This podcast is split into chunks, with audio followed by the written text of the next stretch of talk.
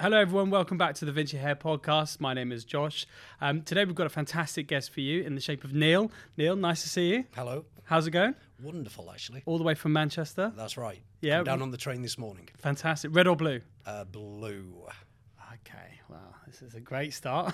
Uh, happy days after. I'm a Chelsea fan, so I, I can't comment at all. So. No problem. Um, no, but listen, really great to see you. Um, obviously, working for Vinci now. Yeah, I'm coming into my fifth year now. Yeah, how you finding it? Wonderful. Yeah, It's just been uh, a great opportunity that uh, Dr. Bjornson gave me many, many years ago, and uh, yeah, I've relished in the uh, in the role. And the great thing is about helping people, Hmm. you know, trying to achieve the goals and um, making them feel more confident in themselves. Mm.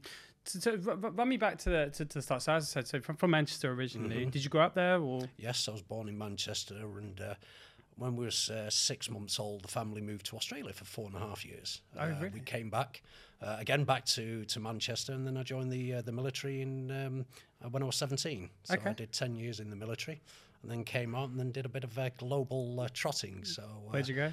Uh, I went to Canada for a year, and then Okay. down to Los Angeles for uh, for two and a half years. How was that? So- unbelievable. Yeah. Uh, really, really amazing. At one point, I had a uh, an oceanfront apartment on uh, in Redondo Beach for, for six months, and the lifestyle was just wow. So why'd you come back? I've been on the road, you know, um, in the army for ten years, um, over there for three years, and uh, basically I just fe- felt a bit homesick. Yeah. So I came back and uh, regretted it ever since.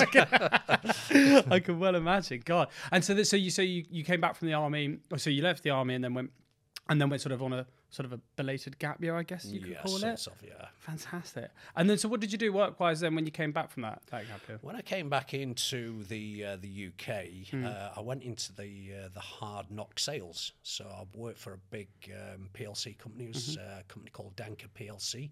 Uh, they were the second largest uh, photocopier company. So uh, it was hard work. Was that after Xerox? I guess. Um, more of a private um, Okay. side, but they were they were huge. At one point, they used to sponsor Everton at Yeah, yeah. Danka uh, Yeah, with yeah, the horses. Yeah, of um, course, so, yeah. God, yeah, that is a that is going back some, eh? About many many years. Crikey, I think who was sponsoring Chelsea? I think it was probably it's Coors. Would it have been Coors around that time? So sort of like early early to mid been, nineties, yeah. something like that. And so, and so how? So so you obviously worked worked in that field and and uh, obviously now working working at Vinci. Tell me a little bit about about the. The, the journey with your hair as well. So how did it all how did it all manifest itself? Obviously taking a great interest in it, and obviously we've been speaking off camera as well. Your knowledge of it is really is really paramount. So how did you how did you find yourself going down the journey of, of, of hair loss and then also hair revival as well? Okay, let's start from what I would normally ask a client. You know, do you have hereditary hair loss that runs within the family? Very, very important question. Um, my father uh, went to the grave with a full head of hair, same as his dad. Now, my mother's uh, father was bald as a coot. um, he was uh, stage seven. Right. Okay, um, we use a scale called the Norwood Hamilton scale, so it's the lowest number on that scale. And um, he he was um, dead, you know, ten years before I was even born. And um, what happens is you, you, you get the gene and it's passed on to you, and your gene will dictate when you're going to go bald, you know, how severe it's going to be, and what stage um, in your life that's going to happen to you. So, if we was to fast forward um, to when I was 25, my uh, temporal apex is the corners went really quite high, and then nothing happened after that. It was stable. How, how old are you at this point? So I was 25, 26. Okay. Okay. So really high uh, corners had gone, Yeah. um, but the rest of the hair was was fine. Right. And I didn't really see any problems until I did some steroid abuse in the gym, Okay. pumping weights uh, when I was 42. Yeah. And within um, three months of taking steroids, Mm-hmm. I lost uh, around about four inches in the crown. hmm So I think uh, it's, it's interesting you said. That. I mean, uh, something that I've seen more frequently. I think with the you talk about steroid taking steroids and mm-hmm. perform enhancing drugs, whether it's Anavar, Dianabol, whatever it is, test, all of these sort of well, maybe maybe let's say test, but there seems to be obviously an uptick in people taking taking steroids and you know, part of the sort of whole image conscious society that we live in today, as well as also the hair falling out. Is it is is it a foregone conclusion that if you do take these steroids that your hair will fall out as a guy, or is it is it I, I kind of in the hands of the gods? say it's based on individuals. If you've got somebody who's got hereditary hair loss from both sides of the family, Mm. Then the chances are if they take any type of steroids, it's going to be m- more active. But again, we have to look at every customer, every Mm. patient um, as a unique individual. Mm. Um, because they may be in a, in a different uh, journey to, Mm. to somebody else.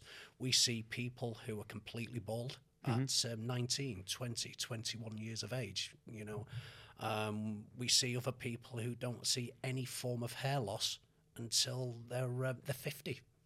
You know, so y- just because you take something doesn't mean necessarily that you will have hair loss. However, the percentages will probably dictate something's going to happen.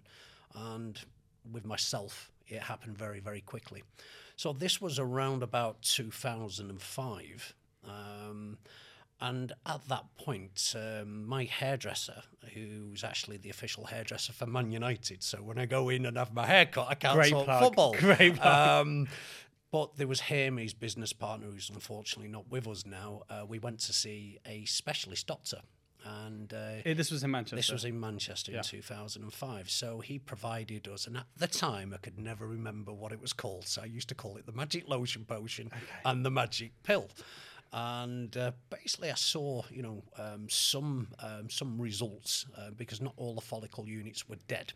Right. Um, so we managed to rescue a few, and I stayed on that treatment for over three years. Um, at that time, I was in the mortgage game. I was a mortgage broker, and uh, unfortunately, the credit crunch hit in um, in mid two thousand and seven, two thousand and eight. And uh, for 18 months, I didn't receive any income because every time we tried to place business, all the uh, either the lenders were going bust, they were changing the criteria. It was a very very difficult time, so I couldn't afford the uh, the treatment. That had to stop. You know, a few months later, um, I couldn't afford a haircut, so out came the clippers, and I literally gave up on my hair until we got to about 2017. And then I thought my ears are getting a bit bigger. We need to camouflage it. So um, you know, we started on some some treatments. So that was my introduction to uh, to Vinci Hair Clinic. And so with this, with this hair, with the uh, the magic potion or the magic lotion, as you said, I mean, I've always got visions of. remember the? Uh, I don't know if you've seen the Simpsons episode where Homer takes the magic potion. No, I don't. So there's a obviously Homer's very famously bald, and there's a there's a great scene in The Simpsons, there's a great clip where he takes the magic potion and goes to bed and wakes up the next day with a full head of hair, um, and of course all the sort of the usual tropes come out. So he gets all the attention from colleagues, he gets the attention from from other women in the work in the working environment, and all this sort of stuff. And it's um and there is this sort of feeling of instant uh, that there's going to be a very quick quick um, uh, what's the word for it Results. yeah, quick result exactly. Um, so that, but this was so this was back in 2005, and of course, it was uh, back. I mean, I can only imagine back then. I mean, when I did my transplant, you know, it, you know last year, you you still got some raised eyebrows from people, but back in 2005 and and and earlier, I can imagine that there you, there wasn't probably that much information out there. You wouldn't. It was a sort of a No, because 2005, if my memory serves me well, um, when we had the internet, we were still plugging the uh, the computers into the wall sockets. Uh, so if you tried to ring up a friend, it was beep beep beep. You know, uh, but I was still getting people at that point uh, saying to me I was going to get uh, some side effects from the treatment, and and some people do. Know, such as what were some of the side effects? from those treatments? um, the main one is ED. yeah. Okay. Okay. Yeah. Yeah. Um, I actually had something which was quite unique, and I remember asking Dr. Bjornson the question. Hmm. I had an opposite effect because what you have is the the hormone DHT uh, is really a coming together of your testosterone and the enzymes 5 alpha reductase. Hmm. When they come together, they're literally um, in plain English, stopping the the blood supply getting to the follicle unit. So the hairs gradually get thinner and thinner and thinner until they die. Yeah. So when you look at taking the treatment, you, you're almost like controlling the 5 alpha reductase. And if you can control that, then basically you'll get more blood supply in. I got an increase in testosterone and I also got a big increase in libido. You know, so it was. Win-win. It's not something that uh, you read too much on the internet about the positives. You only seem to read about the negatives. This is a treatment that's helped millions of men, you know, over three decades stop losing hair. It stabilizes the hair loss, and it's very, very important. The uh, the magic lotion potion, which is uh, minoxidil, um, this basically is a vasodilator, and it opens up the capillary veins, so it allows more blood in.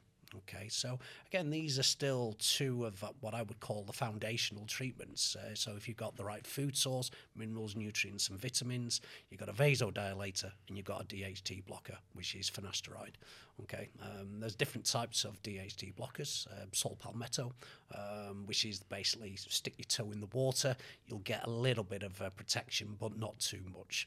Uh, finasteride, which has been, uh, which is the main one, it's an oral tablet that most people take. It's the cheapest option. Um, and you know, there's also uh, dutasteride. Um, which is the strongest medication. We don't recommend people to uh, to go on that one too often. When you say strong, what is it? Is are you talking in More side effects much more side effects? yeah. And, okay, and those are the side effects so like ED or anything else. Yeah. I can imagine. So it's, it's, it's more powerful. Yeah. So we don't recommend uh, this at the uh, at the clinic. So when so so back so we're going back to 2005 when obviously you you, you embarked upon the the journey of restoring the hair loss Mm-hmm. and that was with the magic potion as you said and of course the financial crisis in 2007 08 as well um, and then you met Salva Mm-hmm. um, run me through what you, you obviously wanted to go back down this journey of of, of, of It was, restoring it was more hair. of a case I had my own business, and the industry we were in was having a really, really bad time. And um, financially, it wasn't stable. So, like most people, they start looking around. And I saw uh, a job advert that came up, and uh, I had a number of uh, telephone interviews. Uh, one with um, the chief operating officer. Um, the other one was with the CFO, and then I had one with um, with Dr. Bjornson, which was a very very interesting, let's say, an hour call, and um, yeah, he, he offered me a position uh, without even coming face to face. So um, and this was obviously after the pr- procedure that you had yeah, no, this this Or was this going back in um, in 2019. Okay. So when I saw the ad, or responded Yeah, it to it. That was the recruitment uh, thing coming in. And um, yeah, literally, I came down to London and um, we, we started on the training. And then basically, I was up into Manchester and I was covering Newcastle, Leeds, Sheffield, uh, and uh, it was it was it was a bit of a slog on the road. I can imagine yeah Um, and then COVID hit. Um, Yeah, of and at that yeah. point, I was actually booked in for my first hair transplant uh, in Malaga. It's an agreement that we had with Dr. Bjornson. Um, that A, I have a video done, and I thought this is only going to help me so I can show people what the clinic is all about. And two, you know, to have it in, in Malaga because they hadn't done any uh, films for a few years. So uh, we had an agreement. I was booked in for surgery on the 26th of March 2020, and we all know what happened. God, yeah, we do, yeah, because that was the. In fact, it was that day that I flew. I flew out to Brazil. So I, I, it was the 26th or the 27th. I remember getting the last Mm. flight out of London, and as I was flying over the Atlantic overnight, I remember landing in Sao Paulo, and the newspapers had already said that all the borders were, now, were then closed, and that was it. And so I was in. Stuck. Worst places to be stuck. Yeah, Um, I've, not been. So, You've not been? uh, no, I'm trying to work on uh, Dr. Bjornson sending me over.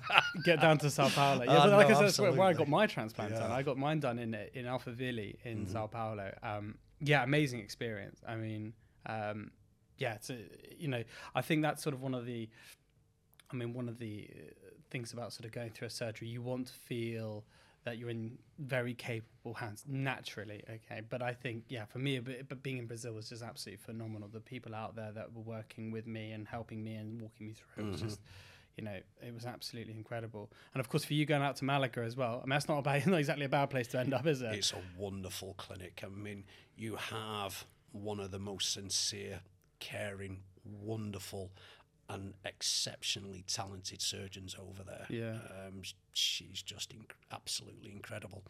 And I often say to my patients, the way she runs the clinic is like a Rolex watch. Really? Um, the beauty, the, one of the things I like about Malaga is it's a single surgery.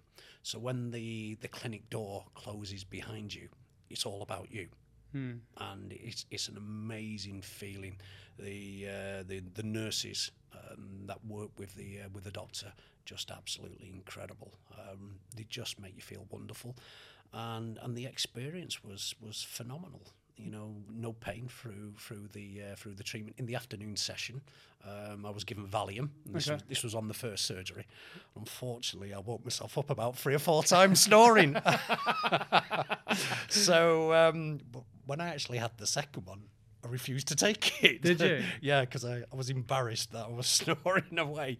But uh, the girls, um, there were two of the nurses still there, and they had a little giggle. And I That's said, quite Look, good. I'm not Was it good?" taking this uh, this time. So I just ended up watching some Netflix um, for the second one. But yeah, it's just ph- phenomenal. You know, when I had uh, when I finished the surgery after the first one, um, I hear a lot of people that go to other clinics. Um, abroad. I'm not going to name the country, but you probably got a good indication. And they come back and they say the pains, like with a lot of them, is excruciating.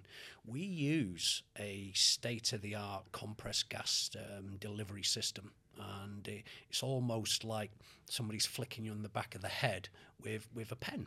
You know, the pain threshold, I would say, is about two out of 10. If you have needles, it can be about 14 out of 10, you know, and some people said they would never have a hair transplant, not because of the, any other part of the procedure, just the local anesthetic. Yeah, I mean, I my the locus an- anesthetic for me was, do you know, I its bark is worse than its bite. I think. Mm-hmm. I think if you if you go in with the idea that it's going to be agonizing, it probably will be. I think if you if you if you if you actually sit down and really think about it, it's not it's not so bad. Also, I was distracted by England's dismal performance against Iran because I was watching it. This was during Okay. the World Cup, so I was watching it now and then, and I was I was more shocked at people like Jordan Henderson than I was mm. at what was going into the back of my head. Yeah, just going back onto that mm. again, I also think it's the skill of the medical teams. Yeah, definitely. You know, if you've got somebody who is not really caring and you're just a cuddly toy on a conveyor belt getting stuffed with needles, um, I could imagine it being extremely painful. You know, I'm sure. You know, all of us have been to a dentist, and every now and again they've stuck a needle in you, going oh, and you want to swear, but uh, you choose not to. Um, but if if you know some of these guys that I speak to, they've been through some severe pain, and uh, we don't. I've, I don't come across that with, with, with ourselves, and certainly with the uh, with the compressed gas system. It's um, it's a very very good way to have it done. Yeah, it's interesting, isn't it? I, the, the the compressed gas system. It's not something I've I've I've read that much about, but I have heard uh, other other patients who have had their transplant comment on it. That it, what did you say? It was like flicking. It's almost like somebody's got a pen, Yeah, yeah, just yeah. flicking you on the back of the head. So you hear this bop. If I was to flick a pen on the table there, that's what it sounds like. And Yeah. you just have a number of them um, going around into the donor area, and Isn't that that's great. extraordinary? Yeah. So, what, so I mean, obviously, for doing your first hair transplant in a foreign country, was Mm-hmm. there any? Was there any? Um, you said, of course, it's a it's a, it's a single surgery, so it's. Mm-hmm. A, I mean, in, in in and of itself, it's a it's a much more uh, what's the word for it? It's a much more cozier environment than if you're going to a big. Massive marauding clinic in a foreign Yes. country. Was there any? W- w- did you have any any any trepidation about doing it? Was there any sort of last minute um, not not not fear, but Nerves. yeah, nerves, Yeah. just general So- nerves. I think you're going in for surgery, Mm. and yes, you know you have that little bit of apprehension, uh, you know a little bit worried. And this is a question that um, get does get raised. You know, uh, what are the, the, the, the concerns? What are the risks? And you know, I turn round to a lot of the patients and I go, look, we're not putting you under. This is not general anaesthetic. And literally all that we're going to you is take follicle units from here and stick them in the front here. Um, we have unbelievably well trained medical teams. Nothing is subcontracted out. These are teams that work together all the time. And uh, when you have that, you know, uh, the results are going to be great.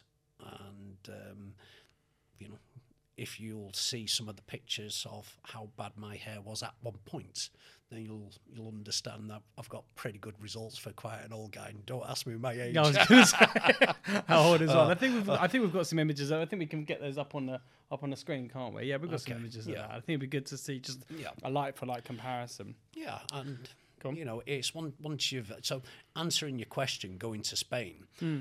I was actually, I was as I mentioned before, I was due to have it in 2020.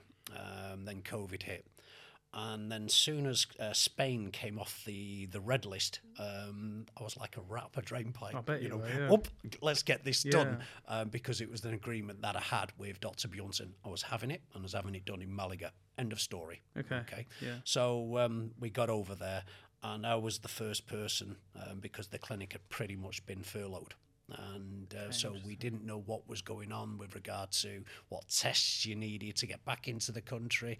Um, so on that side, it was a little bit stressful. But again, being a pathfinder, what I was able to do was put together a bit of a spreadsheet. So as the clients started to to come through the doors, you know, I was able to give them this information, which really, really helps because it was a bit of a minefield. You know, when um, when travel, you know, restarted. The second one was just so simple. You know, you um, you go to the airport. Um, you come out the airport at Malaga. There's a driver there holding your uh, your name card up. Jump into uh, into a nice car. He takes you to the hotel. Go in, you know, drop your bags. I had mine done on the Monday, but uh, any other clients can actually drop the bags off and then make their way to uh, to the Malaga clinic, There which then. is literally 300 yards away. Okay, so what this does is it reduces the stress for them on the day because they know where they're going the next morning. Okay? Yeah, of course. They'll then go meet the uh, the doctor and the medical team and see the clinic, and this puts them really at ease. Okay, so then they can go away, enjoy the evening, turn up at eight thirty in the morning, and then you know And they have their procedures Jobs are done. good. Um, what was um? You said you obviously said that you went back and, and, and got a got a second. Yes. What was the what was the what was the thinking? What was the rationale? What was the reason Okay. behind doing it a second So, time? When you look at patients and you go to the donor area, Mm-hmm. we have to literally take hairs out in a specific pattern because if you take them too close together, the holes confuse. And this is why the back of people's heads sometimes look like pigeons have been pecking away. Uh, and that's a permanent disfigurement. So we have to work to these set patterns. Now, when we look at um, a patient's hair, they can have one hair follicle units, they can have two hair follicle units, they can have three, they can have four. Some people can have five or six. Okay, the typical is one to four. Now, in the category range that I would say I was in is an A, which was mainly one and two hairs. If you're lucky, you're mainly threes and fours. So hypothetically, if you're taking um, 3,000 follicle units out of the back of your head and you've got one hair, you're getting 3,000 of these, right? Yeah, of course. Yeah, Okay, that's 3,000 hairs. Now, if you're one of the lucky guys and you got loads of, you know, four hairs, you know, look at the difference in thickness, okay, uh, then, you know, if you move uh, 3,000 follicle units with four hairs, you're getting 12,000 hairs. Now, that's not always the case, but it gives you a good indication of the density difference that you would have, you know, 3,000 course, hairs yeah. against 12,000 hairs. Yeah, yeah, So, yeah. so that's one of the big criteria. What people come in, my friend, oh yeah, got great results, and somebody didn't have as good. Now, I wasn't a great candidate because most of mine were single hairs, and I've got very, very fine hair. Have you always had fine hair? Yes, very. Okay. Okay. So what happens is when we were doing the surgery and we take these out, the hair loss was quite advanced and um, we could only safely take out so many follicle units in the one day. Okay. So we we built the front up. Uh, we put some in the midsection, and where the hole was, so you can imagine we've got the donut. Okay, we put some hairs in there just to, to, to, to blanket it, and then plan for the next eight to 12 months to come in and have the second surgery. That's eight to 12 months ended up being 18 months um, just because of work. We, you know, we've been so busy.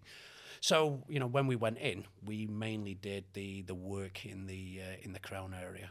And the fact that I was also, this was also interesting, I was already using, you know, the various different types of treatments. The hair regrowth in the crown, which is usually slower than the front because of the blood circulation, the results were phenomenally good within like three months. I was like, wow, what's going on? It was just incredible. So, you know, the fact that I can walk down the street and not think about people going, ah, look at him, he looks like a monk. It's just incredible. Friar Tuck walking down the street. What um with the uh, on the subject of of the of the hair follicles of, of the hair regrowing and the and the recovery procedure. Well, how did you how did you find that after the first surgery? Was it did it happen quicker than you thought? Did it happen slower than you thought? it was about on it was about on par. Okay. What's on par? Um, so when you have a hair transplant, you get to about 20 days and the hair shafts drop out. The follicle units pretty much go to to sleep. Okay. And then they'll just start popping the head out. Some will come out at 20 days, some will come out 30 days, some at 50 days. I still had new hairs coming through at six months. And people say, well, how do you know? Well, you know, when you shave and you get the bristle, you can feel them coming through in the hairline and different parts of uh, the transplanted zones. So you can feel that all the way along. And it's um, it's interesting that once the hair drops out, you go into what we class as the ugly duckling phase. Okay, you know you've Yeah, probably been there, this phase very and well. um, you know you then got to be patient. Um, you, you can have treatments which can help accelerate. PRP really does help accelerate the growth. Um, but in general, you know, you can get early bloomers, you can get people that are on track, and then you can get late bloomers. And um, I was probably on track. So um, I started to see really good results around about four months. And then it seemed to go in spurts of every two months. Now, a hair transplant can take up to 18 months for it to fully mature. So you would need to think about if you've got a hair that comes through at, say, six months' time after the surgery, when it pops its head up, it's not coming out as a big, thick hair. It comes through as a little baby hair. And typically it takes three, six, nine, 12 months for those hairs to fully thicken. Okay, so this is why we say it can take up to 18 months for the transplant to fully mature. And I remember seeing um, there was there was a guy who had surgery around about six weeks after me in Malaga, a really nice guy, musician from from Stoke, and um, he came to see me for his uh, six month review in uh, in Manchester, and he really wasn't seeing a lot of growth. You know, uh, we could see the work, the pictures that uh, Dr. Rossler had done was just incredible. Really? Um, but it was a lot of the hairs were still asleep. You know, there's a few which there, and this is what we'd class as a late bloomer. So I said, look, you know, do you trust me? Um, he wasn't a rich guy. You know, he, he put his uh, his transplant on finance. Um, he trusted me, so we give him some treatments and give him some PRP, and then he sent me a video about four months later, and it came through whilst I was in consultation. You see it, and you go, yeah, what's that about? You know, so I recognised it, but I'm going, who's that? And I'm looking at it, I'm going, who is this rock star? This hair had just gone boom. And then it took me about two or three minutes to actually work out who it was. And I'm gone, looks like wow. so I got on the phone. I was like, hey, you know, what's happened there? You look like a rock. He says, it's unbelievable. Uh, and he's actually given me around about um, six, seven really, really good leads. Okay. Really? Yeah, he's Well- absolutely over the moon. You know, you said you get some, people who are whose recovery recovery time is you know a couple of months. Um, others which is uh, you know, on track, as you say, and others late bloomers. I mean, I certainly fall into the category of late bloomer. Okay. You know, it's only really in the last six to eight weeks that it's been that it's been commented on by others, if that makes sense. Yes. Um, it's very hard because you see yourself every day to really gauge the the differences. But when the comments start coming in from others, is when you start to think, okay, right, it's it's now time that it's actually coming into its own. Um, what are some of the variables do you think that that, that make that difference? I mean, I mean, So it could be one, anything. one right, of the I guess, or- biggest things is, and, and again, this is probably one of the misconceptions that you know, if you have a hair transplant, everybody's going to be the same. They're going to be on time. It's not everybody's unique. People could actually be in a a stage where the hormone DHT is very active and stopping the blood supply. So the scalp, you know, the reason why they're having a hair transplant is that they've lost hairs. Okay, um, and you know they might be in that stage where it's still very active. And so if you put a follicle unit in, you've taken it from this area, the correct area, and there's a lot of clinics that don't take the hairs from the right area. Okay, so when it's taken from there, it's immune to the hormone DHT. So when it's in, in, you know put into the top of the head, it will survive. whereas some of the other ones there, we don't know why. Well, we know that it is. Okay, it's immune to this hormone DHT. So the the follicle unit is actually in a very hostile environment, and naturally, it's not going to perform as well. Okay, because obviously the the skin is going to be very tight and the blood is still struggling to get through. So this is where you would really start to look at where treatments are going to benefit the client. Okay, and it's a combination of different types of treatments, and I find that the the treatment pack that I certainly would uh, recommend for the patients um, will complement uh, this. Again, as I mentioned before, a DHT blocker if it's active, um, a vasodilator to allow more blood through, and the blood source. And we can use um, the PRP treatments, which is exceptional for accelerating hairs that are in a growing phase. You know, so these are the type of things which will really, really help people. So if they're, if it's not happening, we can try and help them and accelerate them. Now, I also get asked a question: How long do I need to be on treatments? And I usually would recommend that when we're looking at a treatment plan to go 12 months and then when we get to 12 months, we can then start to back off the amount of dosage that we're using and then go on to a maintenance phase. Okay. So, what we want to do is maintain the native hair, that was the hair that you had on top of your head before the, the transplant, and keep that from getting any thinner and being thick. So, all these treatments will help the hairs, you know, be be thicker. A, a lot of people that I've spoken to, I think, you know, a lot of as is always the way, a lot of people come out the woodwork. As yes. soon as you get it done, suddenly people are asking, um, "Where did you get it done?" Yes. Why did you get it done? Um, and I feel maybe I'm reading too much into it, and maybe because yeah, I, have got very good, very sort of close relationships with my friends that they feel more confident to speak about it. Um, do you think that there is a feeling of not so much a stigma, but but maybe a more accepting nature to hair transplants. Definitely today. Yes. Why is that? Do you think? I think social media platforms yeah. um, really do um, a great job in, in promoting um, hair transplants. You know, if you look at ten, less than ten years ago, it was a bit of a stigma. Hmm. You know, uh, oh, you're having a hair transplant. Ooh, you know. Um, whereas today, you know, all you see is people doing selfies, doing videos yeah. um, of of the transplant themselves. So uh, certainly since I've been on board, I've seen a massive change in the uh, in the thinking of what goes on. Um, so you know, because of the social media platform, it's more noticeable.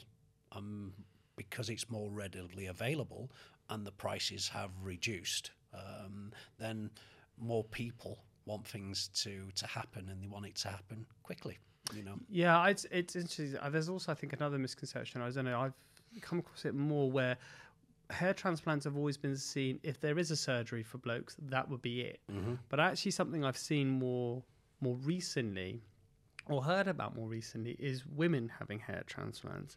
Yes. Um, I, for, so for me, a misconception was that it was just for the it's just a, a guy surgery that you do mm-hmm. because men battle with hair loss, but actually women do as well. I mean, is there anything you can sort of explain about like the the the, the trajectory of women now getting more and more hair trans? Has that or has that always been the case and it's just a little bit more public now, or is there still a stigma associated to I it? think in general, when you look at the percentages that we do, you know, women are still very low in the the amount of um, percentage uh, sure. for for that for the hair transplant.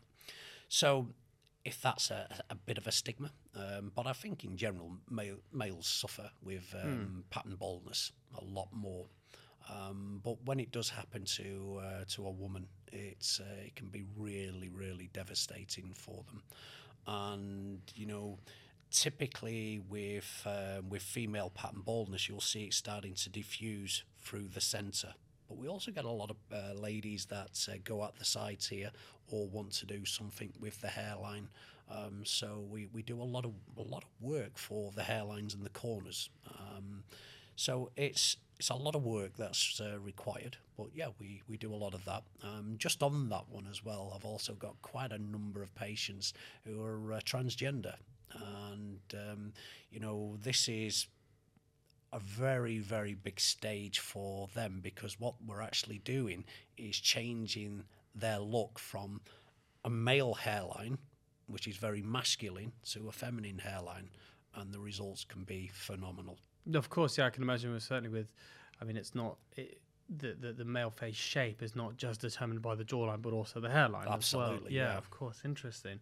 Um, and so, tell me a little bit about because I know you've got the um, you've got the clinic opening up in you've got we've obviously got the clinic in Manchester, but there's a there's a new one opening up, as I believe. Is that in right? Deansgate, yes. In Deansgate, we'll- great. Uh, we'll start in the initial phase doing one surgery a day, and then we'll ramp that up to uh, to two surgeries a day as it um, it beds itself in.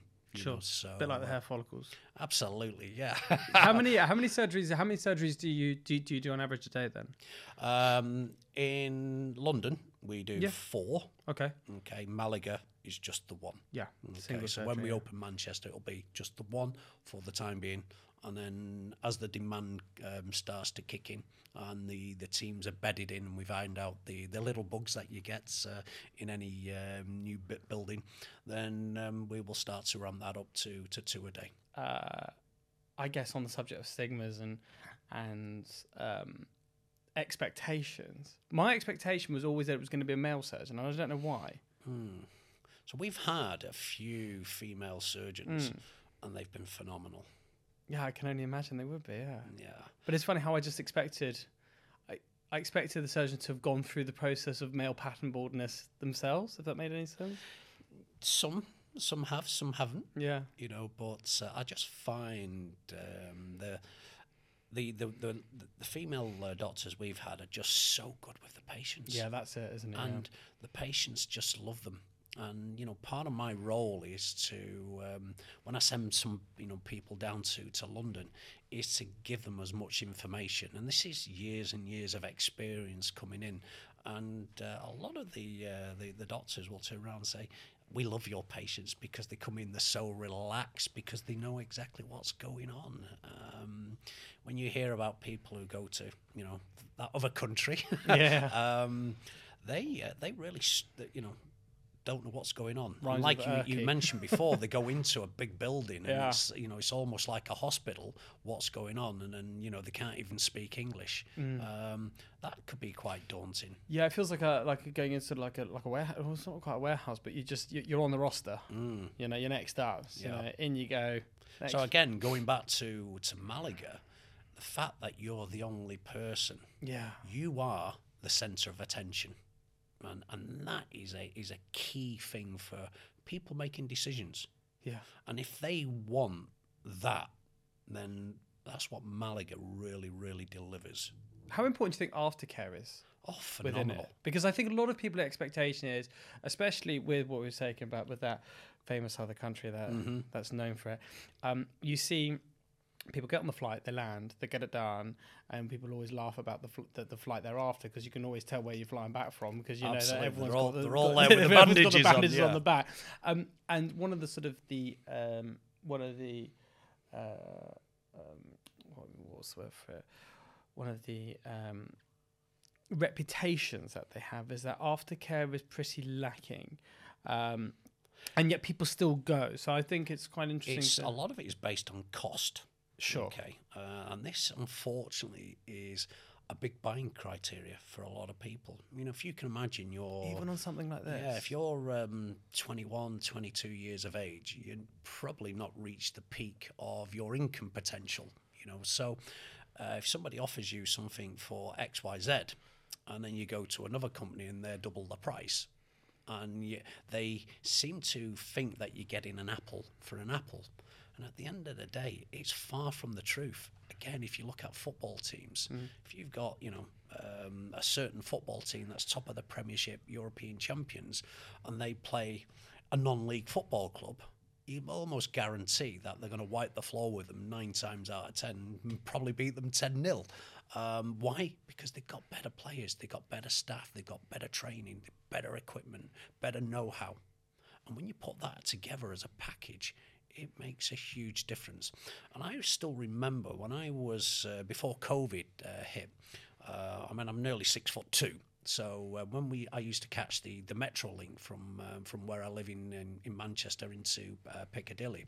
Um, you'd be crammed as if you was on. Um, like a sardine. on- you know, it's like sardines. I'd be looking at people and saying, "Yep, he's been to that country and he's been to that country. He's got no chance. He could do with skin pigmentation. Oh, PRP would work well for him."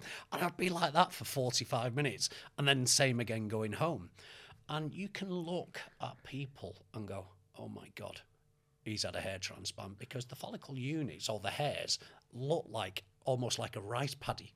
And instead of being nice and compact and coming out and going in the right directions, It's sparse and spiky. yeah, and they just hairs going out. And also, um, when you look at the the hairline, typically nearly all the hairs, not everyone, but nearly all the hairs in the hairline, the first two lines should be single hair follicle units. Why? Because when we were kids, before we had any hair issues, that's how our hair grew naturally. Yeah. And I've seen people come in and they've had a six hair sticking out of that angle and a four hair sticking at that angle and a one and a two. And you just look at it and go, wow, that's a bit weird. And we use these uh, little Ham Pro uh, scopes and we can put them on there and you can see the, the hair and you're thinking, oh my God. So the only way you can really rectify that is by having reconstructive surgery. And we get to do a lot of uh, that. Now, this isn't just that other country Sure. it's also some of these budget clinics uh, in the UK. Do you find so? Do you find quite a lot of a lot of patients coming to you having sort of almost? I mean, the you know it's the old saying, isn't it? Buy cheap, buy twice. But just just because it's cheap, there's also other clinics, you know, who you can basically are nearly double the price of ours.